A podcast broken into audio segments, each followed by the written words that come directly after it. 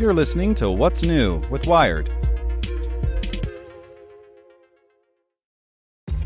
This episode is brought to you by ShipStation. You know, some things take a lot of work, like sending little robots to far off distant planets. And just as that's challenging, so too is running a successful e commerce business, especially when there's so much to do. So I want to introduce you all to ShipStation. Now, I love using ShipStation because of its easy to use dashboard, which makes managing orders and printing labels a breeze and super smooth. Oh, and the customer service is just out of this world. It's exactly what you need to help grow your business. Sign up for your free 60-day trial at shipstation.com slash technews. That's shipstation.com slash technews. This podcast is supported by Tools and Weapons, the podcast hosted by Microsoft Vice Chair and President Brad Smith. Each episode features insight you won't find anywhere else from the center of the conversation surrounding emerging technologies like AI. Right now in the podcast, you can hear a special episode where Brad Smith lays out Microsoft's vision for a vibrant marketplace driving the new AI economy. To hear more, follow or subscribe to Tools and Weapons with Brad Smith wherever you get your podcasts. Welcome to the spoken edition of Wired. Does comics culture have an inferiority complex? By Jim McLaughlin. Here's the truth. Comic book publishing, yes, just the business of selling printed comics, is a billion dollar industry. This month, 1,194 new comic books and 391 new graphic novels and collections will hit shelves. That's a lot of titles for a single month, and those aren't uncommon numbers. Comics are everywhere. Even your grandma knows who Thanos is. If anything, comics are a bigger deal now than they've ever been. And yet, many people who care about comics seem to live in perpetual fear of the industry's demise. No matter how many metrics and how much anecdotal evidence shows that things are looking up, there's a persistent undercurrent in comics fandom that seems to want things to go down.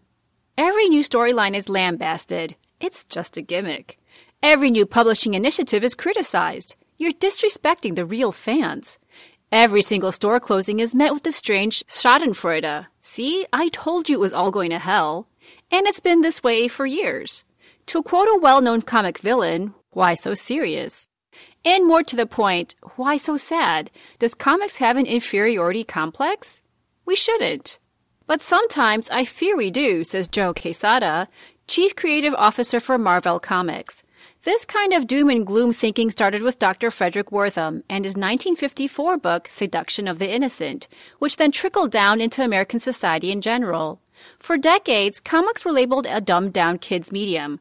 Of course, nothing could be further from the truth. Back in the 1950s, Wertham's book caused a panic over comics. Parents freaked out that the books were warping children's minds. Eventually, publishers, fearing the worst, formed the Comics Code Authority, which for years regulated anything even remotely edgy to within an inch of its life. The industry took a big hit, creatively and financially, and ever since worries persist that the business isn't bulletproof. Fans stress that comics are struggling. An untrue notion that leads people to believe their beloved medium is shifting focus to save itself, being co opted by Hollywood, or just not what it used to be. A lot of these apocryphal narratives stem from perceptions of Comic Con International, which starts this week in San Diego. Generally considered a snapshot of the industry as a whole, it's increasingly becoming a festival of pop culture, not comics. Tenderfoots, who call it Comic Con, show up looking to grab the latest Mattel toy. Hardcores, who go to multiple small C-cons each year, call it San Diego. The former group seems to grow every year, while the latter becomes harder to find. One of those hardcores is Bud Plant, an exhibitor who was at the very first San Diego Con and who has managed a booth on the main convention floor for 48 years running. Now, Plant has pulled up stakes, saying that while more and more people go to the con, fewer and fewer are buying his books. Expenses kept going up and the revenue kept going down, Plant says. I used to be one of the main exhibitors before Marvel, DC, and all the movie companies started setting up giant booths. Now I've become a tiny player. Unfortunately, the people who are putting on the show don't seem to be worried about keeping people like me. Many in the little village of comics, Quesada included, were saddened and shocked to hear that Plant wouldn't be back this year, nor is he the only one to let the con go. Mile High Comics pulled out last year after nearly five decades on the show floor. But the hand wringing around those departures is in many ways a funhouse mirror reflection of what's actually going on in comics shops, where books of all varieties are gobbled up as soon as they hit the shelves on Wednesdays. The fact that fans may occasionally say, This is the death of Marvel, this is the death of DC, not another crossover, this is the worst thing ever. I've been hearing that as long as I've been in comics, says Quesada. It's part of fandom, and believe it or not, I think it's part of the fun of fandom. It's a fandom built on conflict. Ah, yes, conflict, the beating heart of most fandoms. It can be about who is the greatest of all time, or can center on why things were better in my day, but it's always there. Lately, there's been a lot more of the latter in comics, something that Ryan Higgins, owner of Comics Conspiracy in Sunnyvale, California, attributes to the ongoing culture wars. If you look at what happened with video game fandom, Star Wars fandom, you can apply the same to comic books, Higgins says. There are fights within the community that boil down to there's only one right way. People don't seem to realize that there need to be many different styles, different groups of people all working together. Different groups within fandom just can't see how other people could think they're right. At Higgins' store, business is booming. Sales in 2017 were up 10% from the previous year, and 2018 is tracking to be 20% better than 2017. More importantly, for those worried the future is famine, the uptick comes from younger readers looking for titles like Bone, Amulet, Asterix, and Uncle Scrooge. We have seen an explosion of young people coming in, he says.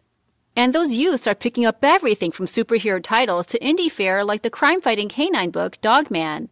Higgins sees the stories foretelling dark days for the industry. He's been reading comics since the late 1980s and working in comic shops since he was a teenager, and consistently reads the death knell pieces on comics websites. Yet those narratives run counter to what he experiences as a comics shop owner. On release day, fans still show up religiously at Comics Conspiracy and elsewhere, like Star Wars fans lining up for new movies on opening night. When you consider buying patterns, human beings usually don't shop like that, Quesada says. Comics fans are motivated. There are industries that would kill to have the kind of following that we do. Comics writer Joshua Dysart is jazzed about what he sees. I think we're heading into this massive content gold rush, he says. We're seeing comics like Infidel, an Islamic horror story, being optioned for six figures. We just need the big companies, when they're releasing a comic book movie that doesn't fit the mold of a comic book movie, to tell the world that it is. I mean, no one knows that A History of Violence was a comic book first. Ghost World. No one equates that with a comic book movie. Quesada thinks the industry is at a creative high point as well.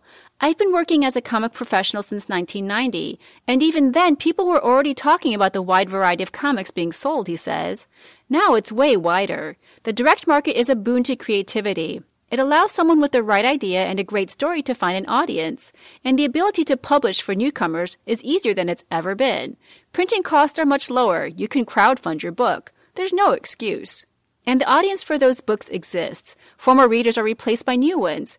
Yes, stores go out of business, but they too are replaced by new ones. According to Diamond Comic Distributors, which distributes comics for most of the industry's heavyweights, the number of stores with active monthly accounts has increased slightly for three years in a row. And that doesn't take into account the fact that fans can now access comics on an array of digital platforms. Even Bud Plant is sunny side up. From my perspective, I think the readers and fans are pretty pleased by the way things are going, Plant says. Their choice of interest has been substantiated by the public, even if it's only in attendance at the movies. There's still an awful lot of interest in comics and graphic novels. You see comic shops that are busy. The culture of comics is fine, it's just not all at Comic Con. Want to learn how you can make smarter decisions with your money? Well, I've got the podcast for you. I'm Sean Pyles, and I host NerdWallet's Smart Money Podcast. Our show features our team of nerds, personal finance experts in credit cards, banking, investing, and more. And they'll help you make the most of your money while cutting through the clutter and misinformation in today's world of personal finance. You'll get clarity on strategies to help you build your wealth, invest wisely, shop for financial products, and plan for major life events. Listen to NerdWallet's Smart Money Podcast wherever you get your podcasts.